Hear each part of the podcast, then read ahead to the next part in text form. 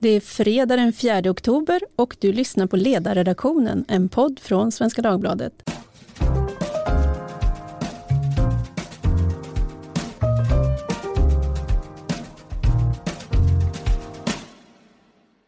Jag heter Tove Livendal och idag ska vi avrunda veckan genom att tala om göken. Gök är en fågel som främst är känd på grund av sitt lockläte och för att den lägger sina ägg i andra fåglars bo, så kallad häckningsparasitism. Hittar inte honan lämpliga värdfamiljer blir hon allt mer desperat och lägger sina ägg hos större ineffektivare fåglar. Gökungen kläcks snabbt på 12 dygn och knuffar därefter gärna ut de andra äggen och ungdjuren ur boet. Den snabbväxande gökungen växer sig ofta om sina fosterföräldrar.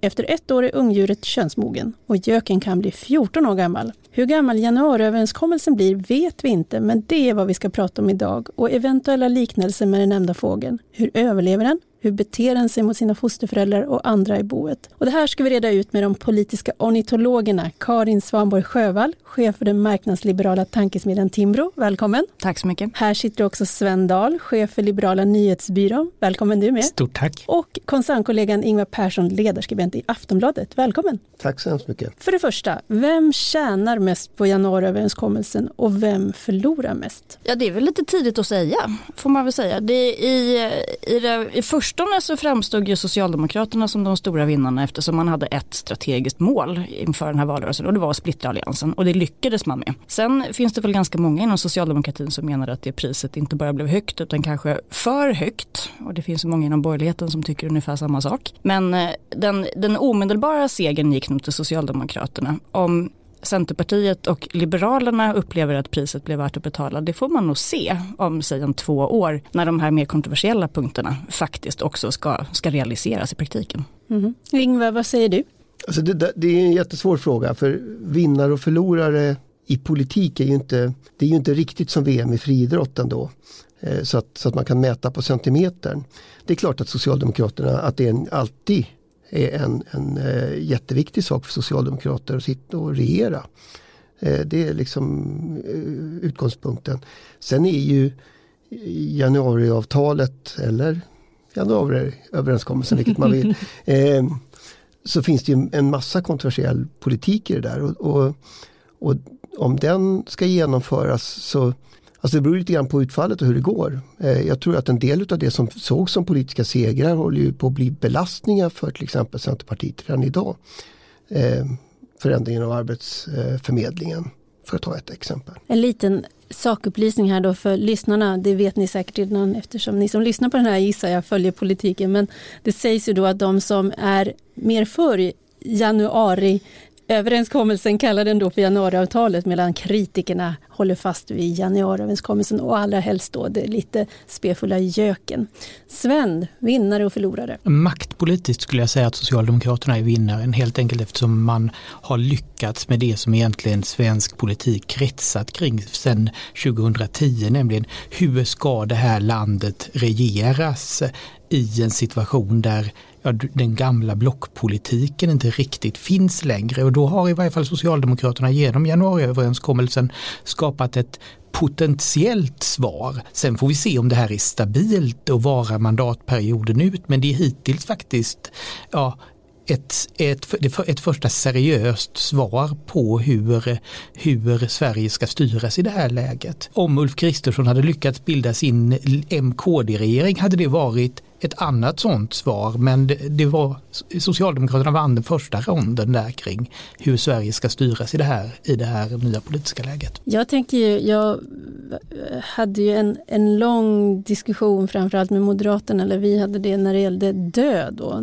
decemberöverenskommelsen och för mig så finns det ju en uppenbar fara att man med allt för breda överenskommelser skapar den här känslan hos befolkningen att det finns ingen riktig regering och det finns ingen riktig opposition. Vem ska man hålla till ansvarig? Och apropå din sportjämförelse där Ingvar, så i ett lopp så blir det väldigt uppenbart och inte minst nu i fotbollstider också med VAR. Man ser vem som gjorde rätt och fel.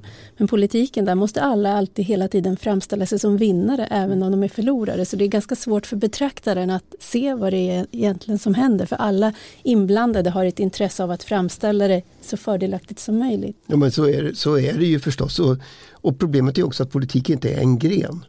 Eh, utan det är ständigt olika frågor. Det finns ju, finns ju oerhört stora politiska eh, frågor där vi verkligen skulle behöva kontinuitet och, och där på något sätt skulle man vara tvungen att vara överens.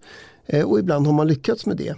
Och det har, har då liksom lett till stabilitet. Sen finns det ju saker där det är precis som du säger, det är viktigt att det finns ett alternativ. Det är, det är viktigt att väljarna ser att det gör skillnad hur man röstar.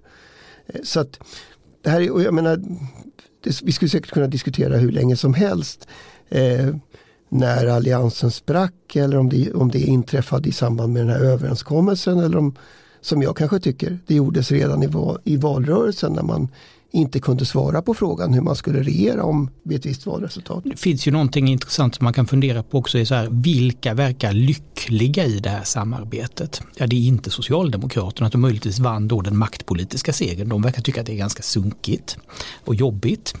Ja, det är definitivt inte Liberalerna om, när man har hört dem uttala sig de senaste, senaste veckorna. Ja, de har ju inte riktigt varit glada. Ja, det är verkligen inte Miljöpartiet som verkar tycka att, eh, att Socialdemokraterna är jättesnälla mot Liberalerna och Centerpartisterna och undrar varför de aldrig varit snälla mot, mot Miljöpartisterna. Ehm, så att svaret är de enda som verkar riktigt lyckliga i det här är Centerpartiet. Och det kanske är så att där är det, det är de, den har vunnit den, det sakpolitiska slaget på kort sikt har Centerpartiet vunnit. Men eh, sen är frågan hur, hur glada de kommer att vara på lite sikt. Jag tillhör ju de som tror att Socialdemokraterna kommer att vilja ha ganska mycket betalt nästa gång. Oh, jag får, det bara spinner loss med metaforer kring kvitt glitter och hårda näbbar och klor och sådär, men jag ska försöka begränsa mig. Men apropå det du säger Centerpartiet så skrev ju Stigbjörn Ljunggren apropå de här relationsfrågorna kring göken i juli följande, jag citerar.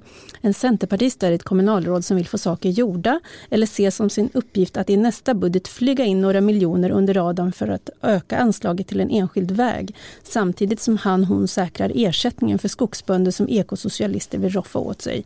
Och hästhandlaren söker sig till andra av samma kynne, framförallt Socialdemokraterna. De älskar att se vem som lurar vem i slutänden. När en LRF-företrädare träffar en socialminister uppstår per automatik kärlek. Ingvar, hur skulle du artsbestämma de här gökparterna? Ligger det någonting i Stigbjörns beskrivning? Det, det, är ju, det, är så svårt det här med fåglar. Jag måste erkänna, jag har ju liksom eh, hållit på och funderat här och det blir liksom gräsänder och duvhökar och och, och eh, tjädrar och allt möjligt. Skulle man våga ge sig på någon sån där artbestämning så får man väl liksom fundera över någon sån här afrikansk fågel som åker runt på ryggen på, på ett, eh, någon tjockhuding. Men, eh, alltså, jag, jag, förstår ju Stigbjörn, alltså man kan säga att den där, den där bilden är nog lite eh, gammalmodig ändå. Alltså jag är inte säker på att det gäller men jag, för jag tror de flesta politiker vill ha saker gjorda. Eh, på det sättet har ju svensk politik förändrats från den tiden när det alltid var socialdemokrater som styrde och alltid moderater som, som opponerade. Mm. Eh, så är det ju inte längre. Eh, utan idag tror jag de flesta politiker förmodligen har en, en idé bakgrund men, men i grunden vill man uträtta resultat. Men det är klart att det finns en paradox i det moderna Centerpartiet där det fin- man har haft en väldigt hög ideologisk profil mm. under ett par år och tänkt sig som den, den främsta bäraren av konflikten mm. gentemot Sverigedemokraterna. Men samtidigt när man väl kommer nära makten så går man tillbaka till det som egentligen är partiets DNA. Att fixa ut saker som är bra för kärnväljarna, gärna ju samarbeten med Socialdemokraterna. Mm. Alltså ja, om jag ändå får fortsätta spinna på den ornitologiska temat här så tänker jag kanske mer att den, den frånvarande men egentligen viktigaste frågan nu med det här samarbetet det handlar om duvor och hökar, alltså i synen på statsbudgeten. Om man ska bränna på nu när man går in inför en lågkonjunktur eller om man ska vara, liksom, det är spara eller slösa. Och där finns det ju en, en upp uppenbar spänning och en uppenbar paradox i att man har ett avtal eller en överenskommelse som kommer bli fruktansvärt dyr. Alltså om alla de här punkterna med höghastighetståg och familjeveckor och allt vad det är ska realiseras under den här mandatperioden, då står vi liksom verkligen inför en, en kostnadsexplosion. Samtidigt som eh, det verkar som att det finns en stor konsensus om att det är rätt att man ska fortsätta amortera på statsskulden, alltså man har en ganska stram finanspolitik. Um, och det här försätter tror jag inte minst Socialdemokraterna inför en ganska besvärlig position. Att man har liksom förbundit sig till ett samarbete man har förbundit sig till en viss finanspolitik samtidigt som man ju ställt ut helt andra löften till sina väljare. Och det blir ju väldigt intressant nu när pengarna blir knappa på ett sätt som de inte varit tidigare. Man måste prioritera på ett helt annat sätt därför att sannolikt så kommer den här lågkonjunkturen slå samtidigt som alla dessa löften faktiskt i praktiken ska realiseras för mm. väljarna inför nästa val. Och då jäklar där tror jag att det kommer att bli kackel i. Den första punkten är ju på något sätt en stor brasklapp. Alltså det är ekonomin i balans och vad det är. Så att den, den finns ju där som en slags eh, portalparagraf. Men Karin, Timbro har ju lanserat den här reformbevakaren.se för mm. att mm. följa upp gökarbetet och enligt hemsidan idag så kunde man se att av 73 punkter så är 21 ej påbörjade, 52 är det och 0 är genomförda. Kan du berätta lite om hur ni arbetar med den här uppföljningen? Ja, vi följer alla 73 punkter för att se eh, hur, om det är så att man, att man drar någonting i långbänk så är det ganska intressant. Det är också intressant att se fördelningen mellan vilka punkter som man verkar vara mest angelägen om att genomföra. Om det är vissa som dras i långbänk och andra som man är lite snabbare med att, att få på plats eller inte. Men eftersom både, både regeringen och Liberalerna och Centern har, har lagt så mycket prestige i det här, de har liksom, det är väldigt mycket som står på spel som man har knutit in i det här avtalet. Då blir det utifrån vårt marknadsliberala perspektiv särskilt intressant att titta på det som är knäckfrågorna, alltså de kontroversiella delarna som vi menar är, är, är, är bra i regel. Och det kan ju handla om sånt som fri hyressättning i nybyggnation, det har handlat om värnskatten, det har handlat om flexicurity, alla de här stora reformerna på arbetsmarknaden med Arbetsförmedlingen som du var inne på Ingvar. Um, men också just alltså, uppluckringen av arbetsrätten. De frågorna som ju, de här, vad kallar man för svidpunkterna beskrevs de för i något läge där man, som var viktiga också för att visa för de borgerliga partierna att man, man nästan ville förnedra regeringen genom att trycka särskilt på det här. Och det är väl de punkterna som vi följer särskilt noga så att vi särredovisar dem eh, för att kunna följa dem liksom verkligen genom utredningsstegen. Vem har blivit utsedd som utredare? Vart ligger det här i processen och när är det tänkt att det ska realiseras? Därför att det är ju ganska svårt för en vanlig väljare att, att följa alla de här. Därför så tyckte vi att det fanns en poäng med att man sammanställde det här enkelt och överskådligt på en, på en hemsida. Går, så kan man se år för år hur det går. Kan man liksom börja slå vad om hur många punkter som man faktiskt skulle kunna bocka av potentiellt till nästa val? Ja, en del är ju rätt små. Alltså det är också, man blandar ju väldigt mycket stort och smått i det här avtalet så att en del kommer ju inte vara så svårt att få på plats. Uh, det kan ju handla om liksom särlagstiftning för eh, turism eller alltså sådana saker. Värnskatten har man också tidsatt så att där är det också ganska enkelt. Eh, inga förbud för vinster i välfärden kan man ju fråga hur man ska räkna det. Om det står att det inte är det ska man räkna det som noll eller ett. det finns sådana tekniska svårigheter. Eh, men det som verkligen är viktigt som är svårt som handlar om den stora, skatt, den stora skattereformen, eh, som handlar om flexicurity-modellen, som handlar om det som verkligen är riktigt klassiska höga vänsterfrågor egentligen. Alla de är ju tidsatta väldigt sent. Eh, mm. och där tror jag att det blir, blir eh, ja, jag tror att det blir väldigt svårt att få dem på plats. Och då kommer man just in i det här läget som, som du säger att det finns en brasklapp om att ekonomin måste vara i balans. Eh, där man verkligen bäddar för en tolkningsstrid i slutet. Eh, som också skapar väldigt stora möjligheter för partierna att dra sig ur om de inte är nöjda. Ingvar, för en socialdemokratisk ledarsida, vad är den värsta svidpunkten? Jag skulle säga att det ändå är fördelningspolitiken, alltså det, det som nu symboliseras utav, utav den borttagna värnskatten. Eh, man, kan diskutera, alltså man kan diskutera andra frågor också som, som, som ju är av jättestort symbolvärde och lätta att, att peka ut.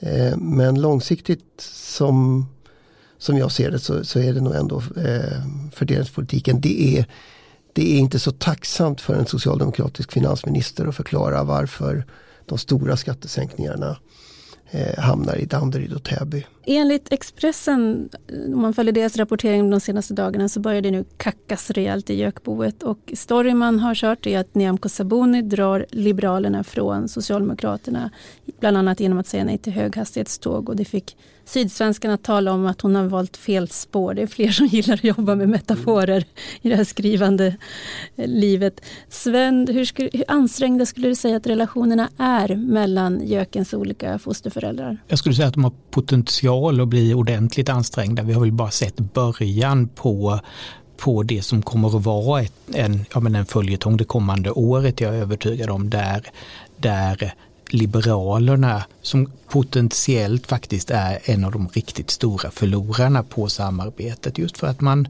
har alltid, och det kanske man inte riktigt velat erkänna, delat väljarkår med Moderaterna. Och nu har man då gjort sig irrelevanta för sina väljare. Och nu måste man på något sätt börja den här processen att göra sig relevanta för moderata väljare igen.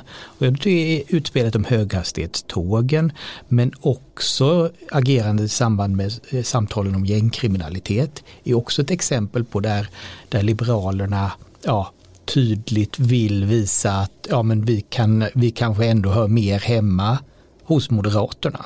Mm. Och det här kommer bara att bli ännu tydligare behovet av att göra den typen av markeringar ju närmare ja, valet vi kommer. Och tycker du att de gör rätt det du ser nu också i den här liksom, förhållningssättet, den eviga frågan och det som gör att både dö och Jö har kommit, nämligen närvaron av SD. Tycker du att Nyamko Sabuni navigerar rätt hittills? Alltså i grund och botten tycker jag ju att, eh, att Liberalerna borde ha, var, ha, ha sett till så att Ulf Kristersson kunde bilda en regering. Men eh, om man ska se det ur, ur Nyamko Sabunis perspektiv så sitter hon ju i en jätte jättebesvärlig sits där hon å ena sidan måste göra sitt parti attraktivt för väljare som vill ha en borgerlig statsminister. Å andra sidan hålla partiorganisationen på gott humör och internt i Liberalerna finns det ju många som tycker och som alltid tyckt att samarbete med Socialdemokraterna är en ganska trevlig sak. Det är väl, alltså det, det är lätt när vi sitter i, i det här sammanhanget och peka på de centrifugala krafterna i, i det här samarbetet och de finns ju verkligen. Men det finns ju också krafter som, som pressar ihop det här. Alltså det är, väl, det, är väl ingen, det är väl ingen överdrift eller någonting man ser bara utifrån när man upplever att klyftan mellan eh, de partier som finns med i regeringssamarbetet nu och de partier som inte gör det mellan å ena sidan kristdemokrater och moderater och å andra sidan centerpartister och liberaler. Att den har vuxit och växer för mest varenda dag. Alltså det blir ju det blir ju allt svårare att veta var ska till exempel Nyamko Sabuni ta vägen med sitt parti om hon inte ska göra det här. Jag tycker, jag tycker Ingvar har en bra poäng där för det hör man ju också att eh, både från Centerpartiet och från Liberalerna att, att eh, ja, det har varit så mycket enklare än vad man kunde föreställa sig att ha med Socialdemokraterna att göra. Någon som berättade lite glatt om att Socialdemokraterna är så snälla och kommer med fika varje dag och den typen av saker. Saker som ingen hade kunnat föreställa sig. Det är väldigt sig. effektivt. Och sånt, sånt bidrar ju till lite det här som hände i alliansen, mm. att man i, så här, i stora och omfattande politiska samarbeten så knyts ju de ingående parterna närmare varandra och att det här förtroendet byggs upp successivt. Men någonstans kommer ju så här, i varje fall Liberalerna att behöva konfrontera väljarmatematiken. Karin, du är ju förestår ju en plattform som ändå har ambition att vara en bred borgerlig kyrka. Eh, som marknadsliberal mamma, hur mår familjen? Nej, men jag tycker familjen mår, ja, det vore överdrivet att påstå att den mår bra. Om, I alla fall om man jämför med hur det såg ut under liksom alliansens glansår. Så är, det är, klart är att den det, dysfunktionell? Ja, den är fortfarande rätt dysfunktionell. Men jag skulle säga att, att behovet av parterapi har ändå avtagit något. Alltså den här akuta bitterheten eh, efter den här liksom regeringsförhandlingen har ändå lagt sig på ganska många håll. Det finns också en lättnad upplever jag i, i delar av borgerligheten faktiskt kring att alliansarbetet är över eller pausat. Att man var rätt ledsa på varandra. Eh, att det har funnits något ganska förlösande med att, att faktiskt kunna ägna sig åt egen politikutveckling utan att behöva stämma av kommatecken med Anders Borg. Um, och att det finns ett annat självförtroende överlag inom borgerligheten nu. Att man börjar också ge sig på frågor som tidigare varit heliga. Vi har nu en diskussion om public service, om eh, Systembolaget, om bistånd, ett antal olika frågor som verkligen har varit helt omöjliga att beröra. Som man nu är liksom inne och tassar på, liksom kollar, kollar av om det går att prata om det på ett sätt som inte varit möjligt tidigare. Och jag tror att många upplever att det gör det. Det går att prata om sånt som har varit omöjligt att prata om tidigare. Och det skapar också helt nya möjligheter för både politikutveckling och idéutveckling. Så jag skulle ändå säga att jag, jag känner mig som en gladare mamma i den bemärkelsen än vad jag har varit på ganska länge. En ja och nej fråga. Kommer göken att hålla fram till nästa val? Ja. Nej. Nej. Mm, det blir spännande att följa då. Vi kan ju inte gärna podda den 4 oktober utan att tala om 4 oktober. Eh, för som Anders Rönnmark, opinionschef i Mittmedia, formulerade det på Twitter i veckan så skrev han så här.